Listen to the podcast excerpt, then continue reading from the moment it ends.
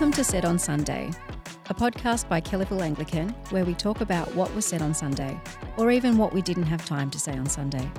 We are passionate about being deep in the Word of God and doing life together in community. So thanks for letting us into your week as we learn more about Jesus together. Here's today's episode. Well, friends, welcome to Said on Sunday. Uh, I'm your host, James, and today we have Dave. Welcome, Dave. Good morning, good afternoon, whenever you are listening to this. That's, that's a good way to round it up, mate. And uh, we also have Nathan. Welcome back. Hey, good to be back. Mate, you uh, got a good pass on the Trinity last week. Yeah, time well well played annual leave. Yeah, so, yeah, um, smooth. Yes, so I'm sure Richard and Dave smashed it. So um, it was good. That was God's providence that I was out of town. I think. Yeah. Do you think differently on the Trinity? Do we need to have this conversation together or what? We'll, we'll put that No, for our no, meeting later today. But hey, look, moving on from the Trinity, actually, we are in a new series uh, in the book of Philippians. And so, Dave, um, what did we talk about on Sunday? Yeah, so Sunday, uh, an exciting day for us here at Kellyville, kicking off our series in Philippians, launching our vision uh, about sort of who we want to be. And uh, we, we saw that Paul and the Philippians uh, share this wonderful partnership in the gospel. Uh, and Paul talks about just the, the amazing joy that he has because of the partnership they share. Uh, and I sort of said to us, hey, look at our mission field that is around us, uh, which is large and diverse and you know secular. Um, Yeah. What are, what are we going to do to to reach uh, that under God, and uh, really sort of based in that partnership idea, and say let's let's do something together. And as we do something together, let's remember we, we're brothers and sisters in Christ in this, uh, and uh, let's let's do you know let's work together with God in God's work. Uh, so really, sort of uh, doubling down on that idea of being together. I mean, that's what our sermon series is actually called, Together. Uh, and I, I think that the the idea of working alongside each other. Uh, in the work of the Lord uh, is something that I, I'm I'm excited for us as a church to, to grasp hold of deeply uh, and and see what happens. Yeah, awesome. Sounds great. Uh, well, uh, we had a bunch of questions that, uh, sent in on Sunday, and so we're going to jump straight into them. Now, uh, we looked at two passages uh, this Sunday gone. We looked at Philippians 1, uh, but we also look at Acts 16 uh, with Paul and Silas in jail. So, our first question was why was it that Paul and Silas said that the jailer's whole household would be saved? How did they know theory would accept Christ? That's a don't know if I that's the word that came in. They instead of They, yeah, Yeah. autocorrect. Yep. Yeah. yeah, it's an interesting one. Um, but it is. I mean, it, you're in a culture where the head of the household is the man, Mm. and the man's view and a man's faith is the family's faith. Um, and so it is really interesting that they tell him and his whole household to get baptized when just him Mm. is converted, um, which is fascinating. Uh, so we don't know how they knew uh, that the family would believe, but so I think it's 33, uh, Acts 16, verse 33, where they tell the man that him and his household need to be baptized. Hmm. But then it seems to, but then, however they knew, it, they seem to be correct. I think it's a couple of verses later in 35 or 36 where uh, and the, the man is filled with joy because both he and his whole household have come to believe. Hmm. Um, yeah, so they knew somehow, um, but there is also that cultural element of uh, the man's the head and his faith is is the household's faith. But it seems like they've all genuinely come to join in his faith. So it wasn't just the fact that he was the head in that case; that the rest of the family embraced it as well. Mm. And uh, yeah, culturally, households were much stronger Hmm. uh, and uh, and often quite large in terms of you know because it was often family business uh, in terms of what people were involved with, and so they had other people who were involved and part of the household. I mean, you, you- you see uh, Lydia uh, in the first part that that we didn't read. Uh, in Acts 16, and she comes to believe, and it talks about her and her whole household uh, getting baptized as as well. Uh, and so there, there is that culture of, you know, together we are now Christian. We follow Jesus uh, as our whole household. And that would have been immediate family and any other people who were sort of part of that household. If they had slaves and other bits and pieces who were working for them, uh, they probably would have been included uh, as part of that household. Uh, in terms of how do they know, I don't think they did. I think it was just sort of like, hey, that's that's what we're doing together now, uh, and um, and off they went. Yeah, awesome. All right. Well, our second question that came in, uh, it's part question, part statement. Uh, so, Dave, I'll throw this one to you. In being together, how can we make sure as a church men and women are treated completely equally? Uh, it is very important that we show as a church there is no gender difference in any aspect of our church life. Yeah, thanks, James. Um, and it's uh, it, it, was nice to receive this question, uh, and thank you to the to the person who who mm. uh, submitted it. Uh, and um, I've, there's a few things to unpack as as we uh, as we talk through this um, uh, statement that came in. And I just want to uh, uphold the very first part of it that um, we do need to make sure as a church, men and women are treated completely equally. Uh, that is absolutely the first point that I really wanted to hammer home in my talk. We are together as brothers and sisters in Christ. Uh, we share the same Heavenly Father. Uh, we have all received the same grace that the person next to us has, uh, whether they've led a a, a moral, somewhat moral, upright life, or whether they've, you know, uh, whether they haven't, uh, whether they're rich, whether they're poor, whether they're man, whether they're a woman. Uh, we are all bonded together by God's grace, mm. and uh, there, there is no room for a ch- in a church uh, where men and women are treated unequally. Mm. and so I think it's really important that that that is the foundational level of who we are, and uh, what what I'm keen for us to do as a church is to work together. Is that second point? Work together with God in God's work. Uh, we are created to work together as brothers and sisters in the work of the Lord. Mm. We need one another if we are going to make an impact on the world and our mission field around us. We need to be working together as men and women in Christ in the work of the Lord. Uh, and you know, in terms of the culture I want to create here. Um, as we go about this work, uh, I'm keen that we create lots and lots of teams, uh, build around responsibilities uh, and various purposes, and there will be opportunities for very high level leadership uh, across our church that have uh, enormous sway and influence over significant areas of ministry. Uh, that both men and women need to embrace and take hold of. Uh, and so, very keen to, for, to create that culture here.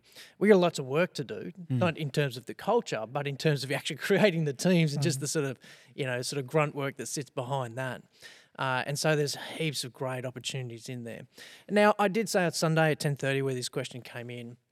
Like personally, you know, I, I hold a view that uh, in terms of the preaching in a mixed adult congregation, uh, that that is something that men should do. Uh, and I just want to sort of preface this to say um, it's we, we answer every question that comes in. Mm. There, you know, we could have bypassed this question. Uh, I could have said to Nathan on Sunday when he showed it to me, I said, "Yep, let's just erase that one, pretend we didn't see it." Uh, but we do answer every question that comes in. Now, uh, you know, that's because we want to be transparent. We want to be open and say, "Hey, we're not afraid to wrestle with some of the big questions that come in." Um, However, um, it would be great to help the wider church unpack why I think what I think on it. Uh, now, that's more time than what we've got here from a podcast. Uh, and I know, you know, not everyone listens to the podcast as well. Um, they should, but they don't. um, and so it'd be great to be able to unpack that over a number of weeks. And we will. Uh, it's our plan to work through 1 Corinthians next year and the year after. So we're going to come to some tricky passages, right, mm. in terms of what it means, what it looks like. Uh, and I know when we come to a, a conversation like this, uh, there'll be all sorts of different reactions to, to what I put out there about my own views. There'll be people who will go, Yes, Dave, excellent, that's fantastic, so behind you. There'll be a bunch of people who will feel quite neutral about the whole thing, and they'll go, Yeah, that's fine. I know it doesn't really matter. And there'll be people who, who will have quite a, a visceral reaction to it, who'll be quite dismayed or even disappointed uh, that, that that's the view that I hold. Um, and, and I just sort of want to say to all parties in there, when we come to understanding the gospel, and when you look at the creeds we say and the statements of faith that we hold to, uh, the debate about the roles of men and women in church is not in there. Uh, and so, what I want us to do in terms of when we talk about being together and being unified. What are we unified around? We're unified around who Jesus is and what he came to do. Uh, and I t- I'm totally comfortable that we have different views uh, across our congregation. Some have already reached out and sort of said, "Hey, you know, I do hold a different view." And my response has been, "Thanks for letting me know. Love you. You know, let's let's talk together if that's sort of what you want to do." Um, and so, uh, but let's unify ourselves around the big ticket items Yep. um, uh, of what, what they need to be. And hear me saying, I'm very keen that together as men and women, we do the work of the Lord together. Awesome. Well, thank you very much for answering that, mate. And, and on that same line of um, thinking of unity and partnership, uh, the next question that came in was How did Paul and Timothy respond to those who may have been unwilling to partner or who didn't share the load in partnership? Yeah, that's a good question. I think um, it's a little bit tricky because Paul and Paul and Timothy don't directly address this uh, pretty much in any book um, in terms of unity about people, you know, addressing the 80-20 split where, you know, 20% do 80% of the 20% of the people do 80% of the work. Uh, and so Paul doesn't really address this. Um, but in terms of unity, he is actually big on it. It's a Mm. recurring theme in the book of Philippians. Uh, it comes up almost every chapter, actually. Uh, and then, in particular, there's a, couple of, of women who are in disagreement, uh, who are who are fighting in Philippians four, uh, Euodia and Sintish or Syntyche. I don't know how you pronounce that, but um, yeah. And so, and Paul calls for unity there. And Paul, again, he's not addressing the workload issue, but he does address unity multiple times in other books. So, uh, in Titus three, he warns he warns heavily against divisive people. So people who divide the church, who disrupt Mhm. unity, warn them once, warn them twice, and then kick them out. So he takes division and unity really, really, really seriously. Uh, and so big on unity. Uh, ha- and he does warn against people being busy bodies as opposed to being actually busy and people who are idle. So he does care. He does think that Christians should be diligent and hard workers, but he doesn't actually, in any particular place, sort of call out people who aren't pulling their weight enough. So it's a little bit tricky to answer. We get a couple of hints here and there, but that's about as much as we get. And one of, one of the amazing things in Philippians is it, well, it reads as a letter where everyone is on board with the Mhm. partnership. Uh, and that that's sort of his very first thing he says. I always pray, you know, uh, with joy because of your partnership. Uh, and that's, you know, I think that's one of the amazing things that we see in Philippians here is that it, there wasn't necessarily a church where there were many who weren't sharing the load. Like it feels like everyone was. Um, and they were doing that in lots and lots of different ways through prayer, through finances, through concern for him. Um, you know, they even sent Epaphroditus to him, and you know, uh, there's there's there's all sorts of amazing things that seem to happen in there for the Philippian church and for Paul. Um, that's not to say, you know, uh, that that's a, an exhaustive statement, but from what we can piece together, um, and I'm sure there were churches. I mean, like church in Corinth, right? Like that, they had some divisions and other bits and pieces going through it, uh, where people perhaps weren't sharing the load. Um, uh, but it's yeah, as, as Nath said, it's not super explicit anywhere else. Yeah, Yeah, awesome. And so on that, um, Dave, what's your best advice for persevering as a church when we feel not entirely unified? Yeah, it's, um, it's uh, it's an inter- interesting question to think about. Um, again, as we talk about working together, and th- this is where these questions come from. uh, i- i- that whole idea of working together in unity. Uh, and uh, like I said up front, that we all know the struggles of working alongside one another and feeling unified. Um, you know, even the best sporting teams struggle for everyone to be on the same page, right? Uh, so unity can feel like an elusive thing that you know, as soon as you feel like you've got it, you don't. Uh, and churches are no different uh, as soon as you feel like yeah we've, we're sort of tracking in the right direction uh, something happens and uh, you don't really feel that that unity. Um, my plea for us is, is a little bit you know in terms of what i was uh, talking about before is about where we find our unity and who and what we want to unify around. And so for us as kellyville uh, let's look at Jesus together. Uh, and I shared a quote on Sunday night uh, from A.W. Tozer, uh, and he talks about, um, you know, a hundred pianos being tuned to the same fork, are automatically all in tune. And then he says, you know, a hundred worshippers together, looking towards Jesus and away from themselves, uh, are closer together in fellowship uh, than you know uh, if they're looking to themselves. Uh, and so I just really I love that idea that together as a church, what binds us together is Jesus. And there are so many other things in church, in the world around us, that want our unity around them.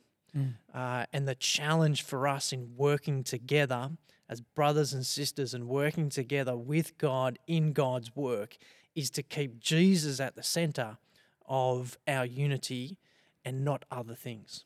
Yeah, okay. I- Awesome. I think churches face a unique challenge for unity, uh, as opposed to say sporting teams or bands. To get into James's, you know, music game, because you know a band who is not united is disaster. so bad to listen to.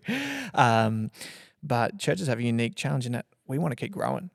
A rugby Yeah. team is 15 and always 15 on the field, you know, and so soccer team's 11. Like they're not, where, whereas a church, we have 300 adults across a Sunday. We want to get to 500 and 700, which means we're increasingly adding new opinions, new views, new, Yep. and so, Yeah, that's right. And so it's really, really hard to stay united, which is why we have to keep the main thing, our unity in Christ as the Yeah. main thing, because there's going to, if we have 300 opinions on pragmatics and how to do ministry now, hopefully it'll be 500, hopefully it'll be 700.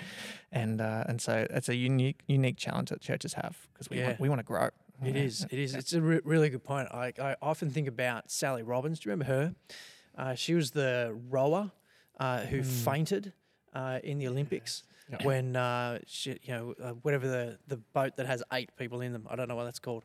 Um, and uh, she fainted, and um, you know, there's the photos of her lying down. The rest of the team is rowing right, and she got smashed by her team. And you know, that how dare you be the weaker one uh, who fainted and cost us the medal, right? Churches are not like that. Um, we're here for the weaker one. Yeah. Yeah, Um, yeah. Totally. totally. And so on that line, you know, if if our you know in our goal to be united and work together towards a common goal, how do we account for those who are weaker? You know, we think about the Christian life. Some people are at different stages in their walk with Jesus, and so how are we going to work together in the midst of some of these differences? You know, what do you reckon? Yeah, I think again it's important to be humble, and and Mm. so there are going to be, you know, I'm only 30, but I've already had seasons where I've been able to be a stronger brother, and I've had seasons where I've had to be a weaker brother and had to take a step back and lean on lean on other people a bit more. Hmm. Uh, and so again, it's humility where we're going to go through different phases where we can lift people up, and then sometimes we're going to need to be carried ourselves. Uh, so humility towards those uh, who are weaker, and I think. Uh, people at different stages bring massive blessing to the church. So I think of the new Christian, like who are the best evangelists? You know, so new Christian might be considered weaker in their faith because they're so fresh and new. But who are the best evangelists for Jesus? It's the new Christian who's just excited about what's just happened to them. So they bring so much. And then who are the most powerful stories and the most powerful testimonies that um, shape and encourage and change other people's lives? It's the person who's who's pushed through breast cancer. It's the person who's had severe mental health uh, and kicked on. It's the person who's lost their job, lost everything, and kept their faith in Jesus. So actually, uh, the weaker people, um, they bring so much value. Uh, they need to be cared for. Uh, we weep with them when they're struggling, uh, and um, and again, it's that one Corinthians twelve uh, analogy where the body, you know, the Mm. body works hard to help the weakest parts and the most modest parts.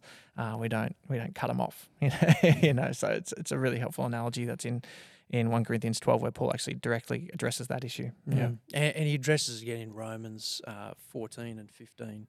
In uh, 14, he says, Accept the one whose faith is weak without quarreling over disputable matters. Now, he's obviously got a couple of things in mind in terms of eating and drinking uh, that he sort of you know works his way through in Romans 14. Um, but ex- we accept the weak one. Uh, you know, the, the one who faints in the boat is part of our team. Hmm. Uh, we're, and we're not there to sort of point them out and go, "You failed." Um, you know, uh, that that's that's we accept that coming to Christ is an admission of weakness to a certain degree, isn't it? Like I am a sinner, I'm in need of Jesus. Um, You know, uh, every day I need you. You know, Lord, I need you. Uh, every single day, every single hour. Um, you know, it's it's without His grace. You know, we uh, we are nothing. Um, and then Romans 15, he says, uh, We who are strong ought to bear with the failings of the weak and not to please ourselves. Um, and so we, you know, if, if we're in a season of being strong, uh, we part of what it means to be strong is to look out for those who are weak. That's the sort of community we want to build. That's what it means to be together as brothers and sisters. Uh, and so, um, yeah, how do we account for those who are weaker? We account for them. Mm. They're not forgotten. They're not pushed to the side. We love them uh, as best as we possibly can. Yeah, great. Well, um, getting on to some sort of pragmatic stuff about how we're going to do things here at Kellyville going forward. You know, we're all talking about partnership and unity and, and being on mission here in our local area. And so, one of the questions that came in is how can I work out what my role is in the mission since we all have different gifts? Youth ministry. No, no, no. Everyone has the gift of youth ministry. It's amazing. Yeah, it's because like if everyone was a youth once, right? Absolutely. is that your rationale, mate? all you need, if you've been a teenager before, you're ready for youth ministry. So you're all gifted. No, I think it's challenge. I think it's a really helpful question because, uh, again, it's the body analogy, it's the family analogy. Like everyone has different roles. Uh, uh, the building, so yeah, body, building, sort of all these things where everything has different functions. Everything is really important, and thankfully, thank goodness, God in His church gives different people different gifts, so we can actually re- do more and more and more because we're not all just good at one thing. Uh, and so, I think one of the things that we're keen to do as a church is is have what we call serve chats with people, where we sit down and we go, all right, let's work out what's your gifts, what do you think you're good at. You know, this is not the time to be humble where you go, oh, I'm not good at anything. You know, share what you actually think you're good at, and we go here. And you sort of get a list of church needs, list of your gifts, and um, most of the time they've got something something's going to cross over. Um, and so that's how we can do it at church. Um, yeah, and so it's a really helpful helpful way. So I mean, for my being in church for you know, 30 years, there have been times where I've been able to play to what I think are my strengths and really serve well, and then there have been other times where I've been serving in areas that I wouldn't call my gifts, but there's just such a big need. Like I've been on the sound desk at night church at uh, a previous church. That is not my gifting, and uh, and the people who didn't have their microphones turned on in time also worked out that it wasn't my gifting. but there's such a, such a big need that sometimes you, you step into ministries that you wouldn't normally do, and so yeah, it's a wisdom call. Um, but often, I'd say eight out of ten, there's going to be a crossover between a church need and one of your gifts. Yeah. I've led singing at a funeral one time because there was no one else, Mm. and they, they really wanted a couple of hymns. Let me tell you, it, it is not my gifting. Um, so yeah, look, You there- were humming before, it wasn't that bad.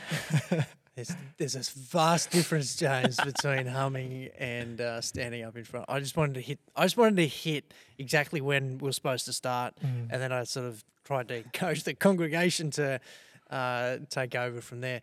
Um, but yeah, so there's a couple of things in there, isn't there? Mm. Like there's um, there's our needs as a church Mm. uh, in terms of you know what we'd like to do, Mm. uh, and there's the the giftings of the people uh, around us, and um, yeah, so yeah, you can need some space, some time to figure out what uh, what what am I good at, Mm. and um, you know, o- often it does line a little with what you're passionate about, Mm.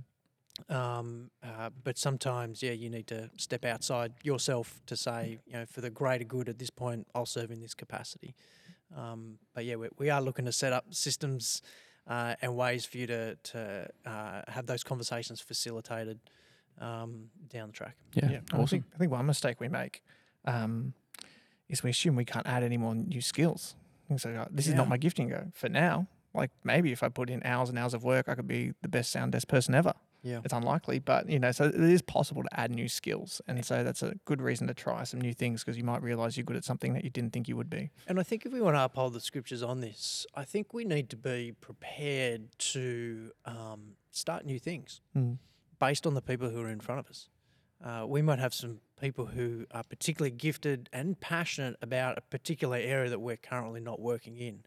And I think if we really want to understand the nature of the body at that point, we need to be prepared to say, absolutely, that who's who God has given us, because you know, each of you are a gift that He has Mm. given us as a church, um, and go, yeah, okay, well, that's that's great, let's Mm. go. Mm. I don't, I- don't necessarily have an example for it, but I think in theory we need to be willing to to say yes to those things. Yeah, awesome. All right. Well, Dave, on Sunday, um, you're talking about the ever-changing landscape that we're, you know, doing mission in with Kellyville and the new census data, and, and where we're looking uh, as a suburb to be in, in five, ten years with the growth. Um, and one of those points that you brought out was uh, the changing demographic in those that are living uh, that have moved over from places like China or India and the families, and really wanting to reach people um, that have, have moved in from overseas and have come into our area. And so, what are we going to do as a church here at Kellyville Anglican um, to engage these groups well? Um, so, what I was keen to do on Sunday was to highlight the changes that are happening in this space. Yep. Uh, and to just to uh, use the data because data doesn't lie, uh, and it's it's objective in there to say this is what's happening around us. I don't have all the answers. Is, is, and if my kids are listening, that's not right. I do have all the answers. um, but no, I, I, I don't. Um, but and what what we need to sort of wrestle within here is to go, uh, okay, now we understand the mission field within the parameters, you know, of you know biblical orthodoxy. Let's try stuff. Mm. Let's give things a go. Give ourselves the permission to go. That was a disaster. that didn't really quite work, or that actually offended them, um, them, that offended that culture, uh, then um, then actually sort of engage them in the gospel. Uh, and I, I'm sure, he, I'm positive we will make mistakes along the way. Um, I, I'm, I'm, you know, we may have already made some. I'm probably sure I've already made some. Um, but we need to give ourselves permission to do that as a church and and as congregations as we seek to do that. Now, having said that, it's not like I have nothing. Uh, and so, and it's not like we as a church already don't have some things in place. So, uh, as I spoke about on Sunday, we have our ESL ministry uh, that we're looking to relaunch. Uh, and again, let me put a plug in Friday mornings if you're free, uh, 4th of November 2022, if you're listening to this in the past uh, or in the future. Um, The present. in the present, even. Um, and uh, it's just some, some time machine that we've got to hold of. Um, um, uh, that yeah, so come and come and check out the training. Uh, it it is a, a good ministry to engage uh, with those uh, whose English is a second language, um, and so. Uh, there's a bunch of other things we're starting to trial, uh, just in terms of sermons, uh, for example. You know, we're starting to print off uh, copies of sermons for those whose English uh, isn't as good, so that it's easier for them to follow. Um, so we've started that in the last couple of weeks, Mm. um, knowing that uh, people want to come to an English speaking service, but their English isn't quite ready, or they can get sort of 30 to 35 percent. This might get them to 60 percent uh, in order to sort of uh, grasp some of those things. Um, but here, here is saying we're we're open to ideas. Um, and there's already some people that came up to me on Sunday when I sort of gave a similar answer. Who said, "I'm super keen to be involved in thinking through some solutions together." Um, and and I think we'll be much better when we think and act together, uh, and and go about it together. Yeah, awesome. Yeah. And the Apostle Paul went into all sorts of different cultures, right? And Mm. sometimes had amazing success and preached the gospel and people got converted. Sometimes he got rejected roundly. Sometimes there were riots. You know, he went in. Yeah. The important thing is the one consistent thing he did was preach the gospel. Yeah. And and but yeah, even he had situations where he probably would have gone, oh, whoopsie, okay, I'm in a, I'm in a riot, you know, maybe. Uh, and I think he's discouraged at one point in Acts 18 in Corinth, and God says, no, keep going. You know, it's it's you're not you're not seeing the fruit you want to see now, but keep going. So Uh, your solution is a riot down at Kellyville Village. Let's That's it. what- is that what you're saying? Uh, you're big on awareness of our church, and that would get us some awareness. That's right. Kellyville Anglican people down there starting a riot. Uh, I'm just waiting for a Chicken shop affair. shut Yeah. next week. I- I'm I'm starting to riot about that chicken shop being shut next week. Um, Which one's that? The chicken shop shut. chicken next, shop? Yeah, it's shut next week. No way. For the whole week. For the Just as- whole week. Just as well I'm away for the week. All right, very good. Well, the last one we've got uh, for us today, um, in our ever changing culture, especially uh, here in Australia, uh, we're becoming more and more secular. How can we effectively speak into that, um, especially when we're you know continually being rejected? Yeah, this is uh, this is a good question, really Mm. good question, and, I think quite pointed for where we are, uh, culturally speaking. Um, you know, right now, um, I've got two contradictory things to say. Um, one, you know, you, you sort of look at Paul and his example, and he talks about being all things to all men, uh, you know, uh, all, all things to all people, uh, in order to win some. And And so I think there's aspects, and you know, I think Christians have worked hard uh, for the last sort of 20 to 30 years uh, to prove to the world around them that we are the same. Uh, we are similar. Well, you know, the old "we don't have two heads," you know, um, sort of comment. You know, like, and and I think there's a truth to that. And I think what Paul is trying to do is to find points of connection in order to hear the gospel. I mean, you look at Acts 17, straight after he goes to from Philippi, he goes to Athens, and uh, he's there, and he looks for points of connection. Uh, in order for the gospel to have penetration into people's hearts. And I think we need to do that. We need to find points of connection. But in our world today, um, we are starting to stick out more and more. And so, my contradictory thing to say is, I actually think we should lean into it. Mm. And I think we should lean into it heavily. Um, and, you know, you've seen this with uh, things that are happening in the world around us, you know, the Essendon Football Club and their one day CEO, uh, you know, and, you know, his, his Christian beliefs. And, and I don't necessarily want to unpack that in depth, but just to sort of go, we are different. That's okay. Um, what we believe on certain things is different. That's okay. Um, you know, the world around us is now base, basing who's in, who's out, pretty much on you know what you think on sexuality stuff, right? Whether you're in, whether you're out. I think it's just clear we're out, uh, and and that's okay. And I actually think we should lean into it, say that's that's that's who we are, um, and uh, and I, I think Jesus pretty much told us to do that anyway, uh, Mm. in terms of when he says, "Be holy, like I'm holy." Mm. Um, holiness is about being separate. Yeah. Um, and uh, yeah, Nath. Yeah, I think the other, this isn't so much about speaking, but it certainly helps with our speaking, is the big problem that churches have run into in recent years is that we're making stands and we're taking stands on moral issues, and then our leaders are coming out as adulterous affairs or embezzling money, and and so Yeah. um, if uh, which we need to say the words. So there's a famous quote where I think it's Francis of Assisi says, you know, preach the gospel and if necessary use words, aka let your actions do the talking. Um, and that's cute, but we need to also have our words as well. So we need to be speaking the truth. Um, Just doing really nice actions isn't going to win anybody over. Um, but yeah, we need to. Our lives need to match up with the messages we're saying. So if we're taking stands on sexuality issues and then our leaders are sexually immoral, it's really embarrassing. And you can totally see why the secular culture goes, church is laughable right now. Like, what Yeah. are you talking about? Yeah. Um, and and Paul says that in, in 1 Timothy. Mm. I guess that the heart of his letter of 1 Timothy uh, is watch your life and doctrine closely. Yeah. Uh, they go together. Mm. Uh, and I think, you know, in terms of, um, yes, those of us in, in a paid capacity in church need to uphold that. But um, uh, in terms of us as Christians, uh, as, you know, and, and many of the uh, people uh, at church and churches, you know, more broadly speaking, feel the pressure of secularism probably more than the three of us around this table in terms of yeah, the everyday workplace. Yep. Um, I'd like to think our workplace is somewhat Christian. Um, Um, Me too. yeah, you guys can uh, you could take that later, but um, but we did open the Bible this morning. yeah, we did, we did. Uh, but for most people, it's it's uh, it's a Mm. really tough place, uh, and so I think we want to say to them, watch your life and watch your doctrine closely. They are absolutely intertwined. They're not two separate things.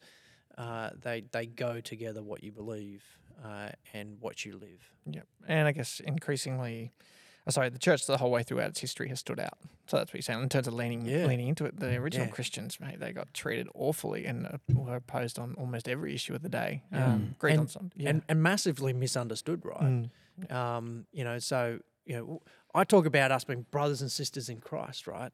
Uh, the early Christians were accused of incest Mm. because they talked about each other as brothers and sisters, and then they the, the world looking on and go, "Hang on, you guys get married?"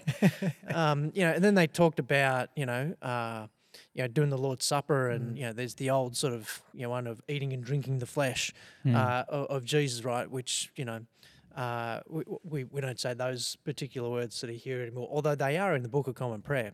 Mm. Um, and so, but it's all about being in Christ, right? Mm. And our unity with Him. That's what that's being. I mean, you know, they were accused of you know cannibalism. You're like, you guys eat and drink this dead dude. Like, what is going on? Like, totally misunderstood uh, in terms of the accusation wild accusations, Mm. right? Like, wow, like that's crazy stuff.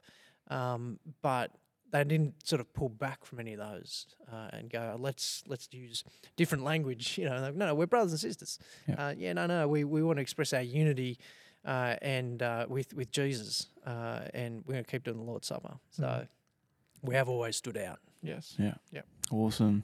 Well, thanks so much, uh, the two of you, for today. Uh, look, that was week one of a six week series. So we're going to be jumping into week two. Dave, do you want to give us a little teaser of what's coming up? I do.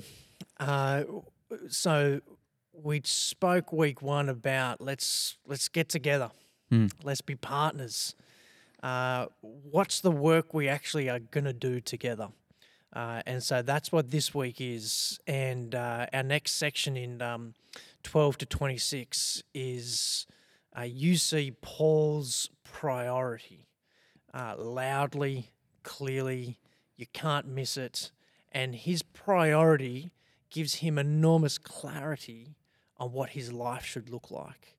And when we put the priority of what we need to be individually and as a church next to Paul's, we probably have some work to do, um, but it just makes it abundantly clear what we need to do. And so I'm going to share a bit about that.